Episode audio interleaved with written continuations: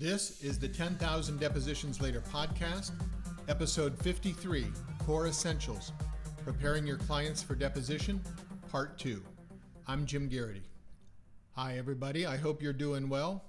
On my end, I am fresh off a trial that began last week and ended with a mistrial 2 days ago, after the judge reported that a courtroom bailiff, a deputy sheriff, was actually trash-talking civil lawsuits to the jury during breaks. So very, very disappointing. A lot of time and money and energy wasted. And because of the current backlog with trials, we're not going to be able to retry that one until the spring of next year. But I've got 7 more lined up before the end of this year, so I've already turned my efforts and focus toward the next one. All right, so we're in the middle of our Core Essential series on preparing your clients for their depositions. In the last episode, I talked about conducting an in-depth sworn examination of your client to start this process off so that you know what you have in the way of factual, legal, and background issues. In this episode, I'll talk about the first conversation that I have with clients specifically about the deposition. Now, if you saw fit to do the deep dive transcribed interview, as I mentioned and recommended in episode 52 that I do, great. That helps you map out your plan for preparing your client and to help you get a feel for exactly how much work you'll need to do to get your client in testimonial shape.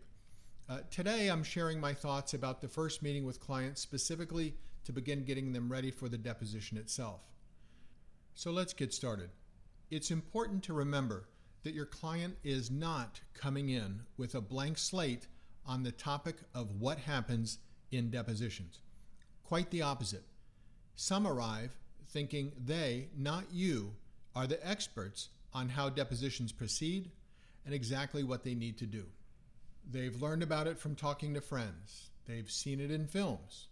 They've seen it in every TV show in history about lawyers and the practice of law, every crime-related show, and of course, from Google University by way of their keyboard and completely random internet searches. So it's important to understand when the client comes in, no matter how sophisticated they are, you've got your work cut out for you. They likely have very specific ideas about what happens, what doesn't happen, and what to do. And it's usually wrong. No, you're not going to be able to get by with just yes or no answers. No, I can't kick you on the shin, wink, cough, shuffle my papers to signal the right answer. No, we can't scram into the hallway to figure out how to answer a pending question. And no, you just can't refuse to answer questions you don't like. So it's important to go into this first deposition-centric meeting with the understanding that your clients do know about the deposition process, but that what they know is likely incorrect in material respects. The client needs to understand that this is likely going to be a long, mentally challenging event. Sometimes grueling is a good word to set the right tone. I like to tell clients about a study by a professor at Stanford University who says that a chess player can burn up to 6,000 calories a day while playing in a tournament. That's 3 times what the average person consumes in calories each day. And it's far more than most professional athletes actually burn during a game. That research also showed that over the course of a 10 or a 12-day tournament, a chess player, professional chess player, can lose somewhere between 10 and 12 pounds, basically a pound a day, and that's just sitting still. So it gives you a sense for the level of concentration and the stress that chess players and deponents are under.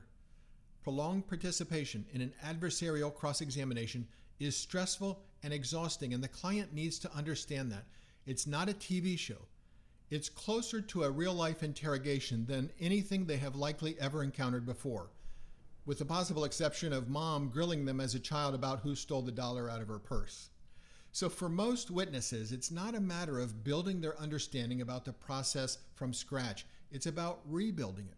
It's about understanding their current beliefs about the process, correcting them, and then going from there. What friends said, what families said, what others who have been deposed in similar types of cases have said to them, what they found online. It's all likely to be wrong as it relates to your case and your client.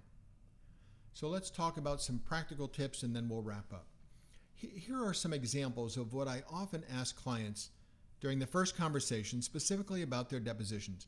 And if you were my client, I might start something like this. I might say, look, before we get started, tell me what you understand this process is going to be about. Tell me what you think the purpose of the deposition is, what the mission of the lawyer that will be questioning you is, how long you think it will take, how long you think depositions will be used.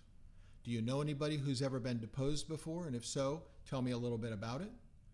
Did you have any friends or family conduct a mock examination for you? If so, tell me about that. And have you done any research on it on your own, and what did you find? Asking questions like this will provide fascinating and sometimes hilarious insights into the baggage that your client brings to the process. And I have to stress, it's very important to know what they currently understand and believe about the process, so that you know exactly where to focus your efforts. And look, some of the things that they believe about the process, what they believe is about to happen, might well be right. But in my experience, the majority of it isn't, and it's got to be corrected. So you've got to know what kind of foundation you're working with.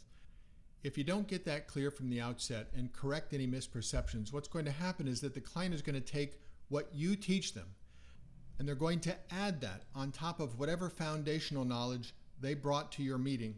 And that's what you're going to see in the deposition. And you sure don't want your client to go in there with any misperceptions about what the process is going to be like.